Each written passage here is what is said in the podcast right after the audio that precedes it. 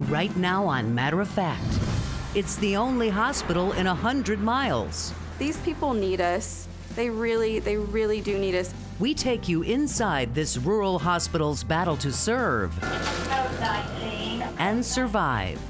Then, the head of an historically black medical school volunteers to get a test vaccine. Why? There's still a great deal of apprehension in minority communities about vaccines and medical research generally. One doctor's quest to help the most vulnerable overcome the fear of vaccines.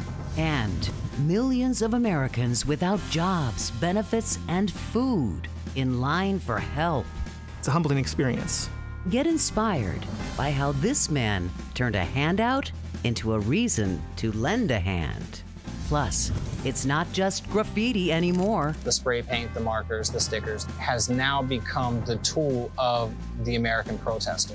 Meet the street artists of the social justice movement.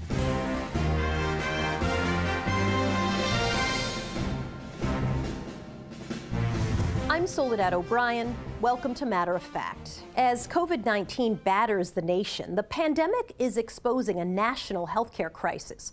Rural hospitals overwhelmed and nearing capacity, fighting to keep their doors open. Before the pandemic, nearly half of all rural hospitals in the U.S. were operating at a loss. 17 have been forced to close this year, and more than 400 others face the same fate. Texas has seen more closures than any other state in recent years. Our correspondent Jessica Gomez traveled to Titus County in the northeast part of the state and spent the day at a rural hospital struggling to stay afloat. Northeast Texas, far from the hustle and bustle of big city life. But now the usual peace and quiet here shattered by a pandemic. As you know, we had another surge in COVID. This is the morning huddle at Titus Regional Medical Center. We have currently seven RNs out with COVID. We all know that that stretches us thin. So they called the code 19 and it just alerts everyone that they're moving a COVID patient. Upstairs in the ICU, 28 year old nurse Megan Barrett, preparing for yet another COVID patient. They're worried, they're scared, so I just always try to make them feel at ease. The only ICU within an hour's drive is busy, now experiencing its third surge in COVID cases. She's running fever, she's short of breath. She CEO Terry Scoggin trying to keep his hospital afloat. One of my biggest concerns and fears is under my helm or under my leadership, we will not make it. The hospital, which serves five rural counties, was already struggling financially when COVID hit. Just like that. More than half of the patients at Titus Regional are on Medicare or Medicaid, and nearly a third of the population here is uninsured. What it means is, from a rural perspective, it's hard to survive. As an independent hospital, there's no money coming in. There's not too many people on Wall Street or the East Coast who are investing in rural hospitals. 10% of the staff here furloughed or let go early on in anticipation of the millions that would be lost in canceled outpatient and elective procedures. Federal stimulus help not enough to cover the losses. So, what do you need from us? Terry Scoggin blames himself. I regret that we had to make the decision. I regret, more importantly, that I did not have us in a financial position where we could have weathered the storm. A storm with no end in sight. As cases rise once again, they're doing more here with less. I'm gonna go up and then straight back. Short on the testing they need, equipment, medication, and staff. Other Texas hospitals that helped early on are now maxed out themselves. The staff are stretched and they're very tired and they're working a lot of overtime. We built an intubation cover. Respiratory therapist Lindsay Hutchings devising this homemade tent using a shower curtain to protect doctors when intubating patients. It works well, but she is exhausted. The last few months have been mentally, physically, emotionally draining. Draining, and many here getting sick. More than 100 hospital employees, like radiology tech Michael Signs, have been infected. We ended up opening the vessel. The 35 year old new dad now back at work after being on a ventilator for a week and a half. just hoping I would get out of it and go back home. Because, uh, I mean, I just had a two month old, and yeah, I needed to get back to him. Code 19, all clear. Fighting here for survival, not only for their patients, but for a community depending on them. As the number three, number four employer in the community and the type of jobs that we're able to provide, the economy would take a dramatic hit. We're going to make it because um, it's, it's, we're going to make it because we have to. She looks good to me. Megan Barrett making it through yet another shift. Last week, she clocked 67 hours, her toughest yet. They're dying alone, you know, and it's it's hard. And you try to be in there with them, and they may not know you're in there, but just try to be in there and hold their hand. These people need us. They really, they really do need us. I'm trying not to cry. so it, it's been hard. In Titus County, Texas, for matter of fact, I'm Jessica Gomez. Next on Matter of Fact, a vaccine expert answers our questions. What are your worries about this vaccine becoming, to some degree, a political football? Why he says the battle over masks could become a war over vaccines. And later, Congress put a hold on 30 million student loans because of COVID 19. We'll tell you when those payments are coming due.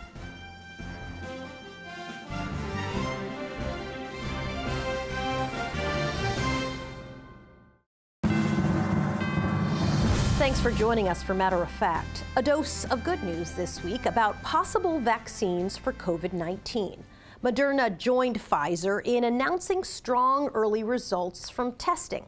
Both vaccines show over 90% effectiveness, and both are on track to seek emergency use authorization from the FDA. With trials moving forward at an unprecedented pace, there are questions about the diversity of test subjects in the vaccine trials. Federal data show infection rates for black and brown people are two to three times higher than their white peers. Dr. James Hildreth is one of the nation's leading immunologists. He heads the Meharry Medical College in Nashville, the nation's largest private, independent, historically black academic health services center. Dr. James Hildreth, it's so nice to have you back. Thank you for being with me. When we spoke last, you had said that you were going to be a candidate for the vaccine, and also part of that was to help recruit more people of color to this. Uh, has that worked? Has that been um, the response, do you think? Has it made a difference? So, to that, I think it has made a difference, but to be quite honest, there's still a great deal of apprehension in minority communities about vaccines and medical research generally. That's why I thought it was very important for me to be a participant in the trial so I could advocate for something that I'm doing myself. And the approach is to provide enough information to people that they can make their own decision about whether or not this is something they should do. Pfizer reports that 42% of their participants were from diverse backgrounds, and here in the United States, 10% of the participants were African American. Is not is not the best, but it's certainly a decent representation of minorities in their studies. So I think that getting academic health centers involved and community organizations has made a big difference. The trial that you're involved with is the Novavax trial, and it's now been fast tracked. Can you explain what that means exactly? What that means is that the FDA has set some criteria that if these are met, this vaccine can get expedited review for approval, and it will get an EUA, not not an actual approval, but an emergency use authorization, and that's what we're, that is what is happening here. Now, s- some people who are part of the vaccine approval process would like us to just do the full approval as opposed to EUA because the standards are a little bit more rigorous. But given the urgency of, of where we are, I think the EUA route is appropriate. Uh, but people need to understand that doesn't mean that there'll be compromises in safety. It will not mean that. It just means that some of the steps that are needed for approval will be expedited. How does it work between the drug companies? How would you describe that relationship as you're all trying to actually create a vaccine that works? Well, what has happened is an unprecedented level of collaboration between the drug companies and NIH. So there is competition in the sense that all of them are trying to get their vaccines approved, but the level of cooperation between the, the drug companies, NIH, and some of the private contract re- research organizations has been unprecedented. What are your worries about this vaccine becoming to some degree a political football? Or do you think that when it actually gets to spring, summer 2021, we might be through some of the more contentious political parts of this debate? So that my my fervent hope is that the vaccines will not become politicized because you know this is a public health issue, it's not a political issue.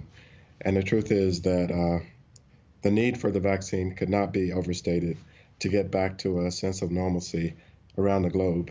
I mean, the people around the world need to get the vaccine.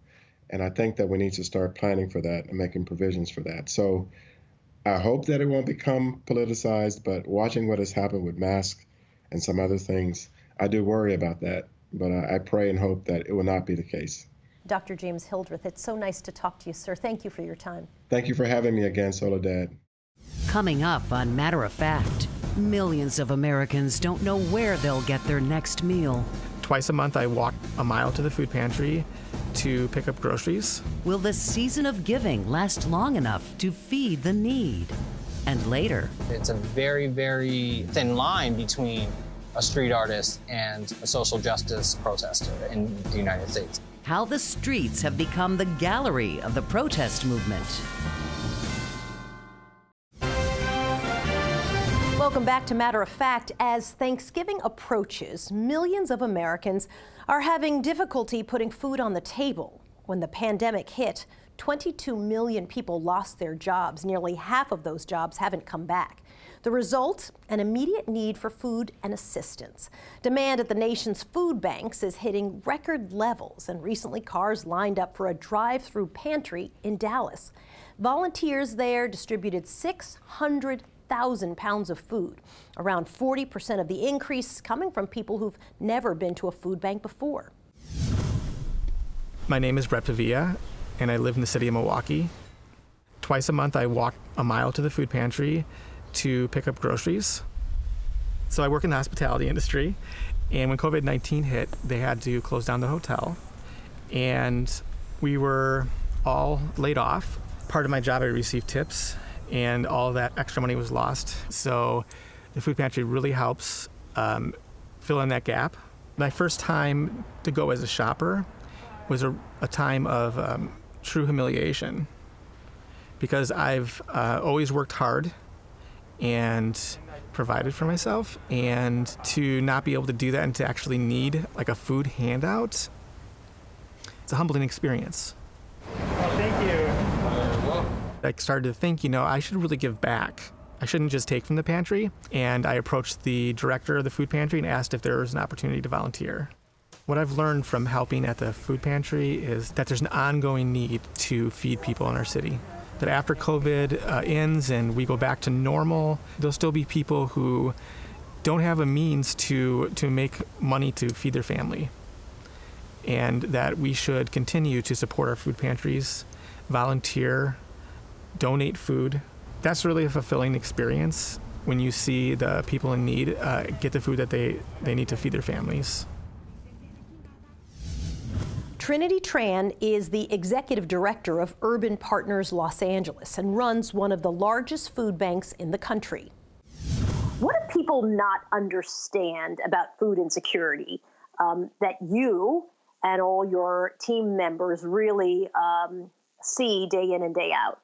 Well, you know, why are people going hungry? The, the simple answer is because they are poor. They are too poor to buy food. And a food bank is ultimately a symbol of this extreme poverty. And what we're doing with each box of groceries that we're distributing is that we are filling the void that's been left behind in this broken system. And, and there's no quick policy fix, but ultimately, it's going to take you know a considerable amount of, of social and economic justice so that we can stabilize people's livelihoods so that they don't have to stand in line for hours for a box of food and that is a tragedy because it's a fundamental human right um, you know just as it's a fundamental a basic humanitarian responsibility for all of us to be able to care for others and, and ensure that no one suffers from hunger Watch the rest of our interview on food insecurity at matteroffact.tv. Next on Matter of Fact, find out why you and 30 million others have a payment to make. This is a heads up if you have a federal student loan. And still ahead, street art got its start a long time ago. As long as man has been around, I mean, from the cave paintings. What you can learn from the markings on a wall.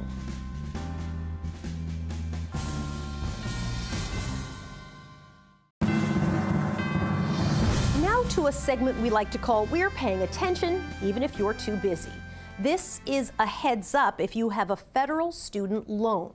When Congress passed the CARES Act back in April, they put a temporary hold on payments, interest, and collection of student loans. After one extension this past fall, the CARES Act is set to expire on December 31st. To be prepared, experts have some advice. If you're unemployed or underemployed, look into an income driven repayment plan. There's a process for this called recertification, which could allow you to request reduced payments based on your projected 2021 income. Just so you know, the people who service your loan are required to send you a notice before the payments restart.